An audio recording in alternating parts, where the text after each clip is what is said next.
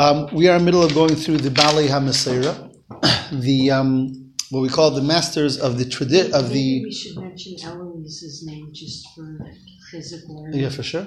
Um, Chana Liba Bas, Masha Reitza. Reitza. Or Reitza, yeah.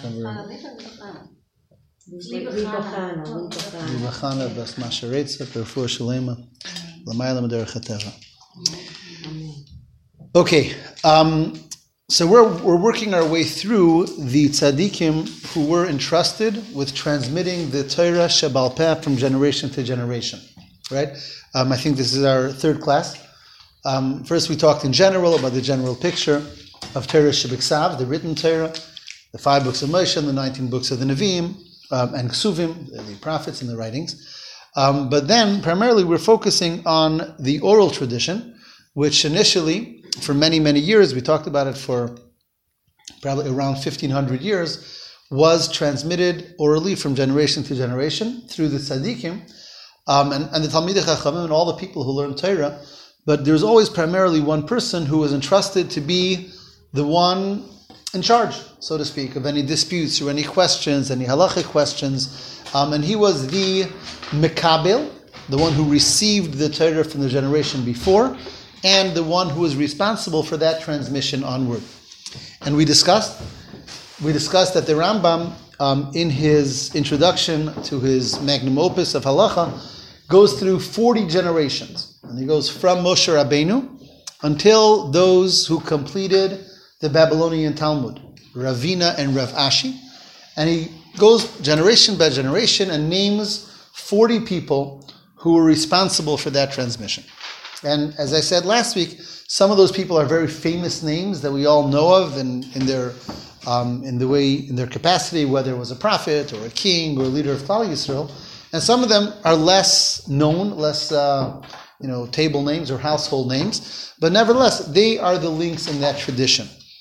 Um, so very quickly, I believe last week we went through the first ten steps of that tradition. Um, I'm just going to say the names very quickly. Uh, it started, of course, with Moshe Rabbeinu, where everything begins.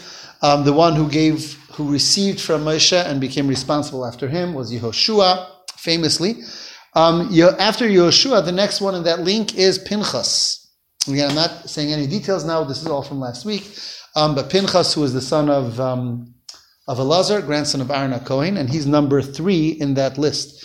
Number four in that list is Eli HaKohen, um, who is the Kohen Gadol. He's the one who played the pivotal role in the story of the birth of Shmuel, and he was also the teacher of Shmuel.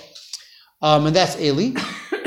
and number five is Shmuel. Shmuel, one of the great early prophets, one of the great prophets of the Jewish people, um, the one who anointed the first two kings of the Jewish people, Shaul and David. This is Shmuel Hanavi, so he is number five in the chain, the way Rambam writes it. After Shmuel comes another one of the most famous names in the Jewish people, and that is David Hamelech? David Hamelech, right? David Hamelech. No, Shaul, no, not, not Shaul. Not Shaul, David. but David Hamelech. Um, David Melech Yisrael, Chai V'Kayim, all kings after David are all um, descendants of his. Well, I shouldn't say that all, but the primary ones are Mashiach artists, anyway. right. So David Hamelech is number six. Number seven is Achia Hashiloni. Achia Hashiloni, one of the uh, great prophets of Tanakh and someone who emerges in different times in history, um, and he is he's number seven followed by another of the most famous names in our history is Eliyahu Hanavi, and he is number eight in that um, chain of transmission. After Eliyahu, we have Eliyahu's primary disciple Elisha. and great Navi, and that is Elisha, um, of whom it's written in Tanakh that he is Pishnayim Berucho, that he who has received a double measure of spirit of whatever Eliyahu had. Really? And the Tanakh um, talks a lot about the miracles of Elisha, tremendous miracles of Elisha. Um, and he was again the disciple and successor to Eliyahu Hanavi, and number nine in that chain of transmission. Um, which brings us to number 10. I believe we mentioned him last week in short at the very end. Someone named Yehoyada HaKohen. And he was a Kohen Gadol. Um, and de- definitely far less famous than uh, the predecessors Eliyahu Hanavi or Elisha or Shmuel. But nevertheless, in his period, he played a very significant role in Tanakh. Um, by the way, we're talking now well into the era of the first Beis Hamikdash. Now, the era of the first Beis Hamikdash began as a very wonderful era. Um, in fact, perhaps the most golden era of the Jewish people ever was that era right in the beginning of the building of the first Beis Hamikdash, when Shlomo HaMelech is the king and David HaMelech has already vanquished all of our enemies, and the Jewish people just lived in this tremendously peaceful, tranquil state, and state of, of great holiness and pr- prosperity, spiritual and physical. Um, it, it's called the greatest time of our history until the coming of Mashiach, when we had the first Beis Hamikdash built. However, that time was very short-lived. Um, it really only lasted for one generation, because as soon as Shlomo Melech passes away, then the Jewish people are going to split up into really what, what becomes two nations. And it's hard for us to relate to that nowadays, but the Jewish people really split up with two separate kings, two different kingdoms, and many times the two kingdoms were at war. And there was a generation, there was the uh, section of the ten king, the ten uh, um, tribes, and the two versus the two tribes. Um, and again, all of this is related in great detail in Tanakh, but it's very hard to read. Um, very many terrible stories there, um, starting with a tremendous amount of idolatry. Tremendous amount of idolatry going on, and all this is while the Beis Hamikdash is there. So you have a cra- Beis it's so you have miracles in the Beis Hamikdash. Very difficult for us to relate to that time. Much has been written about it, but that is not what we are going to focus on. That's a totally different type of a conversation. But be that as it may, the next leaders of the Jewish people all led in such times, and the stories surrounding them are many times very, very bittersweet, and a lot of killing, and a lot of dying, a lot of idolatry, and a lot of war. Um, so, I'll, just to give a little snippet, perhaps, as we go through each one of these great leaders. So, Yehoyada HaKohen, who is number 10 in the, um, in the uh, transmission of Torah. So, one of the very interesting roles that he plays is you have at that time um, the, the um, his Yehoyada's wife. So I, I wrote down because all these names over here I wrote down to remember. Um, Yehoyada's wife is going to hide a baby, who that baby is heir to the throne of the Jewish people, and he's, she's going to hide him in the Kodesh Hakadoshim in the Beis Hamikdash, because his grandmother, whose name is Atalia, Atalia was served as queen, queen mother, a very evil woman. Atalia is the daughter of one of the most evil kings in Jewish history named Achav. Now, Achav is infamous, and he was idolatrous, and he was a mass murderer. He was one of the kings of the ten tribes. Right? Remember, the ten tribes split from the two tribes. Achav is one of the kings from the ten. His daughter Atalia marries a king of the two tribes. Ultimately, when her husband dies, she's going to kill out all of the heirs to the throne because she wants to rule on her own. And she was almost successful. She, the Tanakh says she poisons everyone, and she's almost successful, aside from her grandson, who's one year old, who the Kohen Gadol and his wife whisk him away into the Kodesh HaKadoshim, and he's going to spend six and a half years growing up in the Kodesh HaKadoshim. The only time in our history that someone lived. Yeah, that but, doesn't- so the Kodesh HaKadoshim is a place. story ever. Oh, I just made it up tonight. this is special first rendition. So the Kodesh Hakadoshim is the place where only the Kohen Gadol is allowed to go once a year, and here we have it becomes a bedroom of a toddler, where the where this is Yoash. I don't remember. Yoash. Remember Yehoyada. I don't remember. I don't remember, uh, Were there toys in there? There was a crew. Magna-Tiles and, and Duplo. You can go back home. You can look all this up. It's all in actual Tanakh, and I'm sure it's on. I'm sure it's on Google too. Um, but Yoash spends the first six years of his life in the Kodesh His name's Hakadoshim. Yoash? Yoash, yes. Um, he's Yoash, the son of Achazyahu, um, and he's there to escape the wrath of his grandmother again, who's this very evil woman, obviously. Oh my God. Um, and when he's seven years old, Yehoyada, who's this person we're talking about, the Kohen Gadol, brings him out and anoints him and calls all Klal Yisrael to rally behind him. He's anointed at six. Seven years old. Was Seven his years grandmother old. still alive? She was, and she comes to protest, and she's killed. in that story. And this is again a lot of blood blood going on in Tanakh. And she is she is killed, and Yoash becomes the king of the Jewish people. Could have been a regent. A what? A regent. Which is Which is like, um, Runs the place. huh? What? Yeah, she has the power, but the king is like, you know, he's a little But guy. So she could have? have. This this is what happened. Anyways, this is just a snippet of Yehoyada HaKohen. So he's the Kohen Gadol. He's the, the teacher of Torah, of the Jewish people. But he has to play a role in the political scene as well. And he's the one who saves the next king and really saves the continuation of Malchus Beis David, because this next king is the only one left. Um, and ultimately, it's Yo- Yoash who, who brings him to kingdom. And not Yoash, Yehoyada. Yehoyada, the Kohen Gadol, brings this child Yoash to be king He's the only living survivor at the at that time of the of the Malchus Beis David David, uh, the, of the Davidic dynasty. Descendant of David. Yes, he is. He is. oh wow. Okay, but all of that was just a side interesting story about the times. So number ten, number ten on our list is Yehoyada the Kohen Gadol. Okay, Yehoyada the Kohen Gadol ultimately pa- passes away, and his foremost disciple, and the one who becomes in charge after him, is Yoash. Zechariah. Oh. Zechariah, the son of Yehoyada the Kohen, and Zechariah also serves as the Kohen and Kohen Gadol of his time. But again, this is a tumultuous time, um, tumultuous time, and this is a, a very difficult time. And ultimately, Zechariah is going to be part of another very famous and very sad story of our history. And that is, Zechariah is going to be killed in the Beis HaMikdash on Yom Kippur by the Jewish people because he's rebuking them. Because he's rebuking them and he's saying prophecies of their ultimate downfall.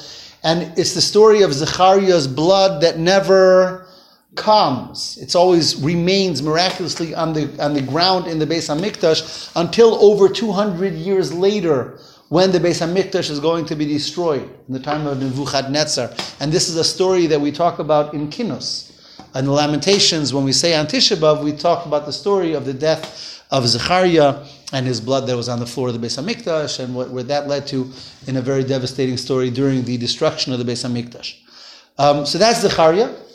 Um, there's two Zechariahs in history. They shouldn't be confused. This is the Zechariah, the son of Yehoyada. He was a Kohen Gadol, and he was the leader of the people in his time. And link, and um, link number twelve in this big number of forty that we're working towards of the ones who transmitted the Torah Shabbal Peh. That is Zechariah. Eleven. Eleven. Zechariah was number 11. Thank you.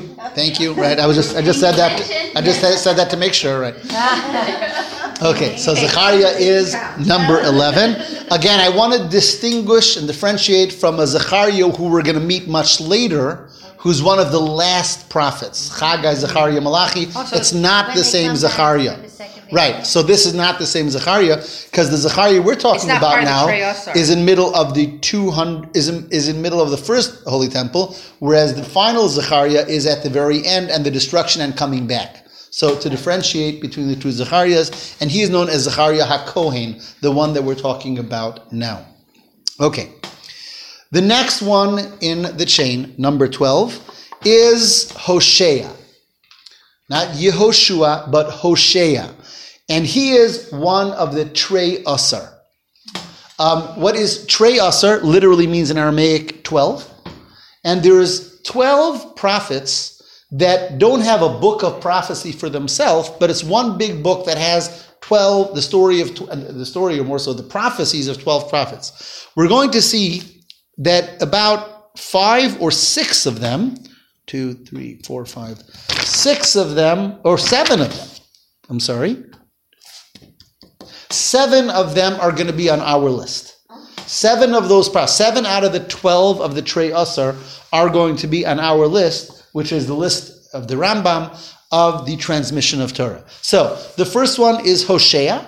Hosea ben Be'eri, his father's name was Be'eri, and he was a disciple of Zechariah. And he was a big tzaddik. He was from the tribe of Reuven. In fact, the Medrash says, the Medrash says, a beautiful Medrash in the Yalkut Shimoni, which is one of the Medrashim that we have, and it says that Hashem says, Hashem calls out and says, Reuven, you tried to return your brother to his father, right? Because as we know, when Yosef was thrown into the pit, it was Ruvain who did what he could to try to return Yosef, though he was unsuccessful. So Hashem calls out to Ruvain and says, "You tried to ser- to return your son to your father. Nothing that a tzaddik tries to do." Doesn't uh, goes on, um, you know, uh, crowned without success. Ultimately, It doesn't get lost. doesn't get lost, well said. So therefore, a descendant of yours will return Klal Yisrael to their father in heaven. And that's Hosea. Hosea ben Be'eri, who is this again, a Navi that is not from the names that are, you know, we talk about all day. It's not Eliyahu Navi, not Elisha. But again, he lives in this very difficult time.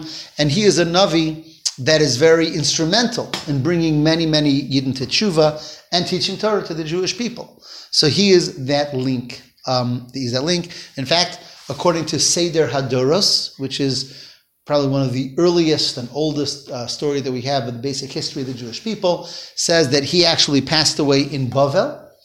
Um, it's not clear why he was in Bavel at the time, but he was in Bavel outside of Israel, and he, he said, I want to be buried in Israel and they put his um, his casket on a camel, and the, and they went to Israel with that, and then the camel sort of started walking off on its own and brought him up to Tzfas, where he is buried. Mm. So that's the story that we have similar, much later in history with the Rambam, a similar story. But that story says initially about this great tzaddik, Hoshea, who is number 12 in this link of the transmission of Torah.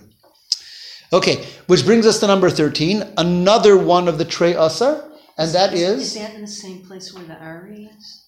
In that, um, Beis So I have to say it's possible. I don't know. Or Um, I'm a Kohen and I don't go into a the- Beis HaKvaros. That's a huge cemetery. I'm assuming that it would be in that area.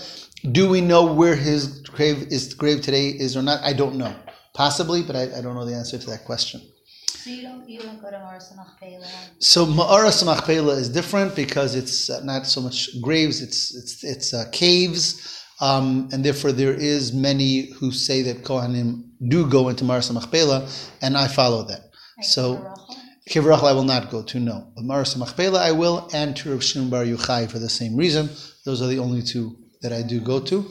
Again, discussion Rebbe- discussion for itself. The Rebbe for a different reason altogether. The Rebbe's the Rebbe himself designed the kever of the previous Rebbe for a Kohen to be able to go in there. That's why there's no roof, right, in that area, and there's that stone wall around the actual kever. Uh-huh. So halachically, there's no problem with a Kohen standing there. And the Rebbe was one who made that design for Kohanim. So that's a different that's a different story. Okay, number 13 on our list is a Navi called Amos. Right? Amos again. Amos with an ayin. That's Amos. Amos, okay. In Hebrew, it's Amos, which is Ayin, Mem, Vav, Samach. Ayin, Mem, Vav, Samach. And he is one of the Trey Usser, one of those 12 short Nevi'im um, with a number of chapters of prophecy. Um, most of the prophecies at that time are typically going to be prophecies of rebuke, prophecies of impending um, doom and prophecies against those who are going to destroy us, that they will ultimately be destroyed, and prophecies of an ultimate geula. And that's really the story throughout those prophecies, talking about that Klal Yisrael should do tshuva, and if you don't do tshuva, this is going to happen, and then Hashem is going to punish those who will do that to you, and then ultimately there will be a geula. That's the, the thread that runs through the prophecies, some heavier to one side, some heavier to the other. I Um, just remember that they weren't, it wasn't like Shmuel and Yehoshua, that it was Emelachim, it wasn't stories, it was, it was more that we had to take each pasuk and really understand what it meant. Right. Like and have a Oh, for sure, it. for sure, and a lot of it's very poetic, Yeah. very Studied poetic. Spectacle? Yeah. We don't remember Rabbi. Brunner. I don't remember learning Treyasar. Was it- It's not as it's much harder learning than malachim that are just stories, for sure. Did this- you take uh, grade thirteen? Should we call it back? I don't remember learning. See? Didn't we learn, um, we learned Yecheskel, Yirmiyahu, Yirmiyahu, Yeshaya. Yeshayahu? Yeah, and They went I, to Yecheskel. the I don't same remember learning school. Cheskel either. Okay, the name Amos, interestingly, the name Amos means to stutter. The actual name, and he he stuttered. He was a prophet, and his job was to teach, and yet he stuttered. Right. Um, and some of our greatest prophets did, starting Moshe with Moshe Rabbeinu. Rabbeinu himself. But actually, that's that. Now, here, that brings us to another interesting thing. I just want to mention short. There is an interesting statement in the Gemara. The Gemara talks about that there are seven shepherds of the Jewish people. And that's something that we've heard of. Seven shepherds, we have the seven Ushpizin. Okay, here we go again. That's sort of a common concept. But on top of that, the Gemara says that there are eight princes. Shmona Nesiche Adam. Eight people in history who had a certain princely uh, characteristic. And very interesting people are mentioned in that list. Um, not the most famous leaders of the Jewish people. Um, and there's a lot of Kabbalistic meaning to that and what's special about these eight neshamas. One of them is Amos. of all people, of the eight people in history that made it to the list of the eight princes of the Jewish people. Um, I'll say, I'll mention it uh, uh, one time what, who the eight names are. Most of them are not on our list, but there's Yishai, who is the David father Ellis? of David. Oh, okay. There is Shaul, first king of the Jewish people. Those two were not on our list, our transmission. There's Shmuel, who is on our list. There's Amos, whom we just mentioned. There is Tzefania, who we'll get to, and he's on our list. It's a street in Yerushalayim. Who gets a Yeah, bus but it doesn't, doesn't start from there. And then there is, It is. and then, Yeah. and then there is Tzidkiah, who's a king. Tzidkiyahu. Tzidkiyahu, who's not going to be on our list. And then there is Mashiach, Tzidkenu, who's not going to be on our list. And Eliyahu Hanavi, who is on our list. So you have nine. You just Did I just say nine? Yishai, Shaul, Shmuel, Amos, have eight. Tzfanya, Tzidkiah, Mashiach, Eliyahu. Uh, it's eight. Eight. There's eight. There's eight there. So this is a Gemara in the Mzech Sukkah that talks about eight special neshamas that had a certain princely quality above all other neshamas for reasons that the Gemara does not enumerate. But the reason I mention that here is because Amos, who again is this Navi that's not so commonly referred to, somehow is on that list of the eight princely neshamas of Klal Yisrael. Interesting because nobody names their kid almost. No, that's true. You know what I mean? If this is like a special neshama, you think like that My would be. bas mitzvah Haftorah was from. I bet in Amos. Eretz Yisrael there's an almost around there. I'm sure there's somewhere, but it's, it's not a, it's not common. It's not common. It's not common. so unusual. It's Um, Sticky Valley, Einstein. Well, maybe if we understand that the name Amos means to stutter, that might be a deterrent. And I, I started. Might not be a good sinner. Observe not good sinner. Okay, be that as it may, he is number 13 on our list, right? Okay, which brings us to number 14, and now we're going to get to a very famous name. We've been through a little bit of the quieter names on our list. Uh, now we come to one of the greatest Nevi'im, one of the most famous Nevi'im, and one of the greatest Nevi'im, and I'm talking about the Navi, Yirmiyahu? no, but Yeshayahu. The Navi, Navi Yeshayahu. Um, and he's called Gadol HaNevi'im, from, uh, definitely in his era, uh, the greatest of Nevi'im. Now, what's unique about the prophecies of Yeshayahu, more so than any other prophet, is that he's always prophesizing about Mashiach. Most of the greatest and most beautiful prophecies about the coming of Mashiach are from the Nevuos of Yeshayahu. Many of the Haftorahs that we say throughout the year are from the Nevuos of Yeshayahu. You talk about, you know, the famous ideas, whether the uh, of the uh, the wolf lying with the lamb, that's going to be Yeshayahu. Umallah ha'aretz deas Hashem, the, the world will be filled with knowledge of Hashem. That's Yeshayahu. Um, to uh, beat the uh, plow, the swords into plowshares. The greatest nevuos about Mashiach are Yeshayahu. The great um, haftarah that we say in Achron Shel Pesach, all about Mashiach, is from Yeshayahu. And in fact, the name Yeshayahu is from the word Yeshua, which is all about salvation. And though he lived in a difficult time, and Yeshayahu did not live in a beautiful time for Klal Yisrael, it was in this, again, this time of different kings and kingdoms and idolatry and all the bad things going on. Um, nevertheless, um, Yeshayahu is seen as the Navi HaGeula, the Navi of redemption. Although all prophets talked about redemption, but no one quite as much as Yeshayahu. Um, and he is number 14 in our list of transmission of the Torah. Um, in fact, I don't know, I mean, you know, sad stories are sad stories, so I don't want to uh, dwell on them, but Yeshayahu actually dies in a very sad way. Oh, I remember that story. Do you? Yes. Wasn't Chizkiyahu? No, who was it? You're, you're right. You're right. Yeah, Yeshayahu's daughter marries King Chizkiyahu. Because Chizkiyahu had a nevuah that his child was well going to be a said. rasha. That's correct. Very so good. She, he, so so Yeshayahu said.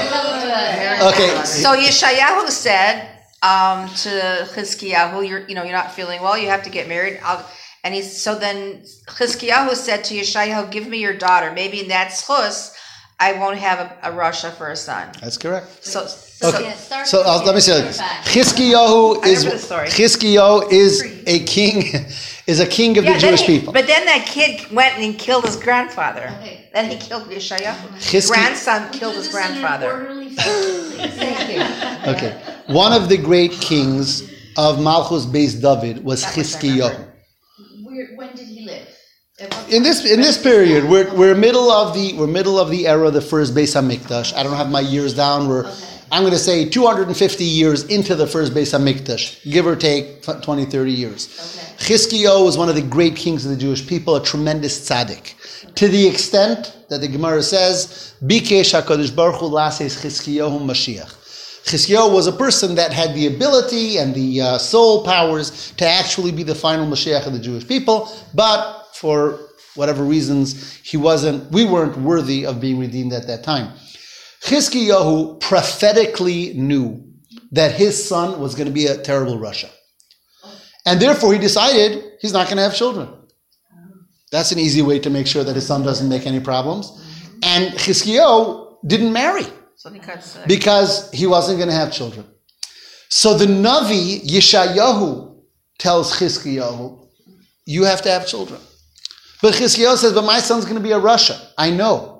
And Yeshayahu tells Chizkiyahu, in, one, in a very, very deep uh, concept, which he says, your, that's not your business. Your business is not to look at the future and try to change his plans. Your business is to do the mitzvah that Hashem has given you to do. And if you have to have a child, you have to have a child. What the child is going to do, how history is going to play its course, that's Hashem's business. And Yeshayahu tells Chizkiyahu famously, it's not your business to mess with Hashem's plans. You have to do what's incumbent upon you to do. Obviously, a very difficult message and very powerful message. And it gets even more difficult. Because because the king Chizkiyahu tells Yeshayahu, really? I should get married? Then you know what? Give me your, your daughter. If, I'm mar- if you think that I should get married, even though I'm telling you prophetically I'm going to have a son who's a terrible, um, evil person, will you give me your daughter? And and Chis- and Yeshayahu says yes. Wasn't he sick at the time? He was. He was. So the king Chizkiyahu had become ill, and Yeshayahu says, if you don't marry, you're going to die. Ultimately, so the king Chizkiyahu marries the Navi Yeshayahu's daughter, and they have that son. And that son does turn out to be one of the worst people in the Jewish um, history, named Menashe, who ultimately at the is going to turn around and kill his grandfather, the Navi Yeshayahu. Oh God. So Chizkiyahu knew what he was talking about. When he said that my son is going to be a rasha, he wasn't seeing things wrong. And nevertheless, the Navi says, we have to go on and do what we have to do. A very powerful lesson for life in general. We're not going to go in that direction. Point being, our number 14 in our link is, in our chain that is, link number 14 in our chain is the great and famous Yeshayahu, the Navi of Geula, although it didn't come to be in his time. Now, if Chizkiyahu, is he, is he a prophet also? Yes, he's a prophet and a king, but not on this list. Yeah, but wouldn't you think you have to listen to a prophet? Who that who would have to listen? Everybody, if you're gonna, if you get a prophecy that you shouldn't have children, No, no, no. He didn't get a prophecy not to have children. The prophecy was his son was going to be a rasha.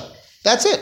So therefore, he t- said, "Well, if my son's going to be a rasha, I'm not going to have children." oh, Hashem didn't say don't have children. No, not at all. Hashem didn't tell him at all not to have children. It's just that he knew through prophetic powers what's going to be, and therefore he wanted to circumvent that. And that's where Yeshayahu comes in and says, "That's not our job. Our job is not to figure out and, and act accordingly."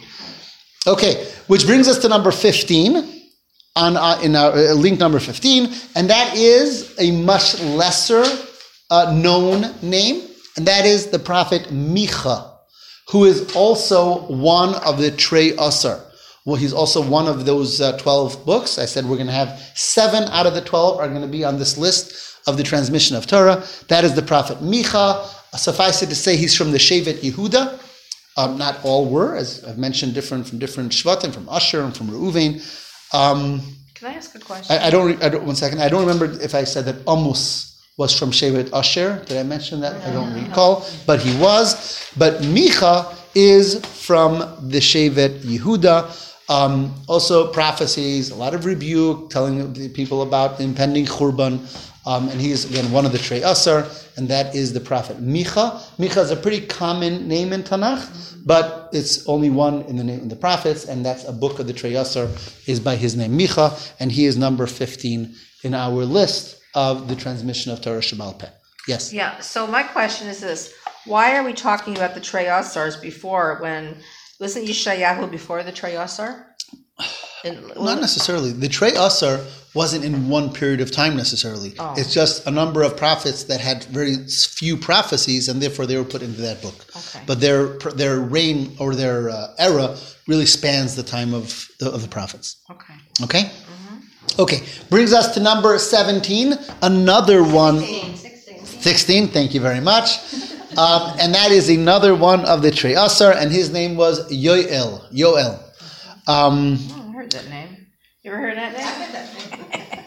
Well, the uh, Satmar Yoel is a very big name. The previous uh, That's- Satmar Rebbe that's was your Yoel. Well, That's your that, that's Yo- that's Yoel. And, and in Lubavitch, we have Rebbe Yoel, Rebbe Yoel Khan, who's the Rebbe's uh, primary scribe, teacher of the Rebbe's Torah. So Yoel is the name of one of the prophets and one of the Trei Asar, and he was a teacher of Klal Yisrael. Interestingly, I have to say this just because how everything connects. According, I'm sorry? Said he was the what? The teacher of Torah in his time of Klal Yisrael. According to one opinion in the Medrash, and Rashi brings this, Yoel was actually a son of Shmuel Hanavi. Go back in history. Um, you might recall from the story of Shmuel that Shmuel's sons didn't really go in his ways. Uh, the Jewish people had complaints of Shmuel's sons that they weren't on the level of Shmuel as, and they weren't following exactly in his footsteps. And that was a critique that was leveled against Shmuel. Nevertheless, according to the Medrash, excuse me, one of his sons named Yoel actually later in life did a complete shuva and became a Navi and teacher of Klal Yisrael. So not all opinions, but that is definitely an opinion in Medrash and one that Rashi brings in the beginning of Yoel, that he was a um, that he was a son of Shmuel. Um, one of the famous things about Yoel is that in his time he prophesied that Hashem is going to punish the Jewish people with a plague of locusts, a plague of arba of locusts. That is, he says, never has there been in history and never will there be such a plague of locusts in the land of Israel. And that prophecy happened in his time. It caused a terrible famine. In fact, we know of the plague of locusts that happened in Mitzrayim, one of the ten plagues. And the Pasuk says that never again will there be such a plague. One type of locust or Exactly. So Rashi Maybe in it was cicadas. so Rashi, so Rashi in Chumash asks that doesn't there seem to be a contradiction? Mm-hmm. Because Moshe Rabbeinu says that the locusts of Egypt there will never be such a plague, and fast forward to the book of Yoel in the Trei Asar, and he says there never was such a plague, and Rashi says, as you said correctly, that in the time of Moshe Rabbeinu there was only one type of locust. So never was there a plague of that one locust ever in history.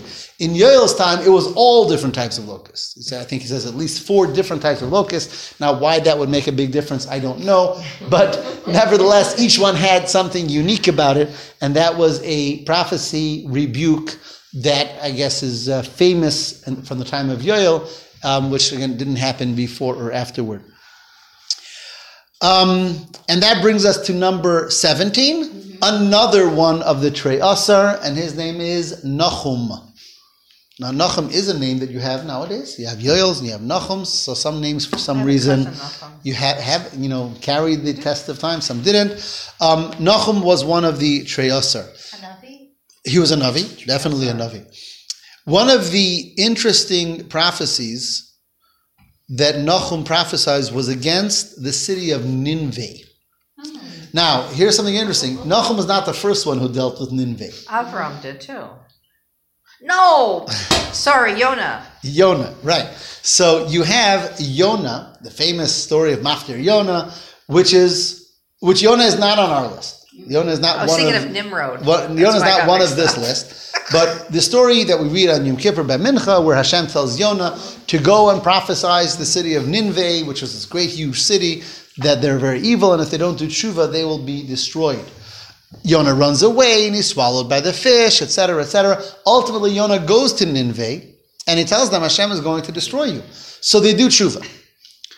But that's the end of the story in Tanakh, in, in that, in the story of Yonah. Later, though, they went back to their ways. So this is later. Nahum is already past, post the story of Yonah. And Nona, uh, um, Nahum is going to prophesize the downfall of Nineveh. Now, Nineveh is the great city of Ashur, of Assyria. Right? The Assyrians are the ones who not long ago in our story exiled was he there? exiled the ten tribes. Sancheriv. Sancheriv, the king of Assyria, exiled the ten tribes. And they, we haven't heard from them really since, and maybe little trickles, but the ten tribes were, were exiled from the Jewish people. And the great city of Ashur, the greatest city of the kingdom of the Assyrians, was Nineveh. So at this point, Nahum is saying that this Nineveh, who exiled the ten tribes, is going to be destroyed by Hashem. And the truth is that shortly thereafter, Nebuchadnezzar, king of Bavel, arises on the scene, and the first thing he does is destroys Nineveh before he starts with the Jewish people. Am I, am I saying too many things here? So No, Nineveh, got his names mixed up. Nineveh is the Assyrian kingdom who exiles the ten tribes. The Navi Nahum is going to prophesize their destruction, and that's going to happen shortly thereafter when Nebuchadnezzar rises to power of Bavel. Bavel is going to become the new superpower. They're over. And they're going to and- And Yonah overthrow. was before this? Yes. And, and, and the Babylonians are over, going to overthrow the Assyrians, and the first one to fall is going to be Nineveh, which was not long after the prophecies of Nahum about the downfall of Nineveh. Why Um, did he want to destroy Nineveh? I'm sorry? Why did Nebuchadnezzar want to destroy Nineveh? Because he wanted to take over. Yeah, because. Nebuchadnezzar, that's the way it was in that time. That Yeah, Nebuchadnezzar became the, the biggest ruler in the world in his time. And the ruler before him was the Assyria. The way it works in, in, this, in, the, in the basic history of that time is that there was the ruler, and then when the next ruler came around, they th- overthrew the earlier one. So there was the Assyrians, and then there was the Babylonians, and then there was the Persians, and then there was the Medes, and then there was the, the Greeks, and then there was the Romans. Each one totally uprooted and got rid of the one before. So the Jewish people were always caught in the middle, but they were never the superpower. I mean, maybe in the time of Shlomo Melech, but aside from that. Where where was uh, uh, Yonah in this? Where was Yonah is before. Yonah, How much before? Because well, didn't he go and tell the people to repent? Yes, they repent? yes, yes, yes, But, yes. So they were bad again. Yes, that's what I said before. That Yonah, Yonah had already done his thing, and they repented, and then they went back to their evil ways. You've never heard of people do it? No, I'm just wondering how long it was. I don't know the exact years. So, so where did he send away the ten tribes to? So, okay, the story, the ten tribes, is a subject for itself, and there's different opinions about that. If they were just assimilated everywhere, or, or certain like magical places, there's different opinions. There isn't one clear consensus that I know of. Um, there's whole shiurim, whole books written about the ten tribes and different theories. There's no clear answer to that The question. Sephardim are considered to he be. send them to? Like, was there a place? So that that alone is the question. China. That alone is the question. The, the general idea is that um, Sancheriv, who was the one who ex, who was the head, who was the king of Assyria, and he exiled the ten tribes. His basic way of warfare when he conquered a place was to just take all the people and exile them, just get them all over the place, and that way they assimilate, and therefore they're not a nation anymore. So the the most accepted and the most um, easy to understand uh, version of what happened is he just took them and sent them to the four corners of the earth. They should do that with the Arabs and and Gaza. and everything. That'd be a good idea. Historically, that's what was always done. We just live in a time where you can't do that. It's not PC. You can't do that. Yeah, And but also, that's are we all from Shevet Yehuda, Rabbi Silver? N- not necessarily. No, There was I thought that. well, th- that's- okay. of There, these are. Yehuda and Binyamin and Levi, but even with them, there was always leftover from all the tribes. The two primary tribes that stayed in Yerushalayim was Yehuda and Binyamin, and part of tribe- Shevet Levi. And then you had, you know, a sprinkling of everyone. So really, there's one could be from anyone. Though the two largest factions, most likely, are Yehuda and Benjamin. Yes. Okay, number 18. So eighteen. when they say they found this lost tribe in Right, Ethiopia, Africa, right, or whatever, It makes a lot of sense. It makes a lot of sense that that maybe a large concentration ended up there, and there's many times a lot of minhagim of Klal Yisrael that they retained. It makes a lot of sense. The only thing is that we're talking about thousands of years of assimilation and proof. never had Hebrew you know- who told you it was part of the ten tribes? We have. Yeah, no, there. It, it, it. it's very logical. Yeah. It's a very lo- it's a very logical concept in general in Eretz Yisrael when you have large groups that come from such places. Even the position, the, the falashas and others, the position of the chief rabbinate has always been that they should go through what we call a gir l'chumra because we don't know. You don't know for sure, and even if it was, we're talking about a few thousand years. So much assimilation could have happened, and who knows? And there's no clear history, and therefore there will be migayer. Um, but with the understanding that it's possible that they're Jewish without the gir, but that's called a gir In l'chumra. Japan, they learn Gemara, you know, so where'd that come from? Sure. Shanghai. It doesn't have to be from That's from of a history of their nation. It could be they just like the idea. Um, Yeah, it could be intellectual exercise. pursuit. People But we have India that from, from from people who have, that- who have decided, who've done their research and decided that they come from the Inquisition. Well, that for But they still have to go thing. through, Same idea. Same as idea. you say. And again, it's perfectly logical that it's true. Sure. And yet, we want to make sure. Okay, bringing us to number 18, right? Um, number 18 is, a, is also one of the Treyasar, as most of these last few have been. Just to review with you, the ones that we mentioned from the Treyasar so far are Hosea and Amos and Micha, Yoel, Nahum. That's who we mentioned so far. And now we're number 18, which is number who's number 6 from the Treyasar, is Chavakuk. Chavakuk, who was a Navi.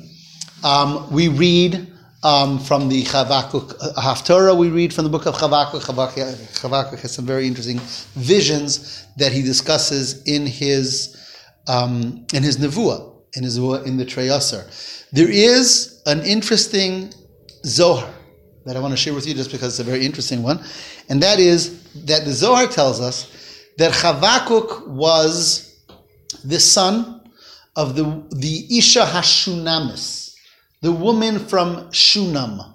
Who's that?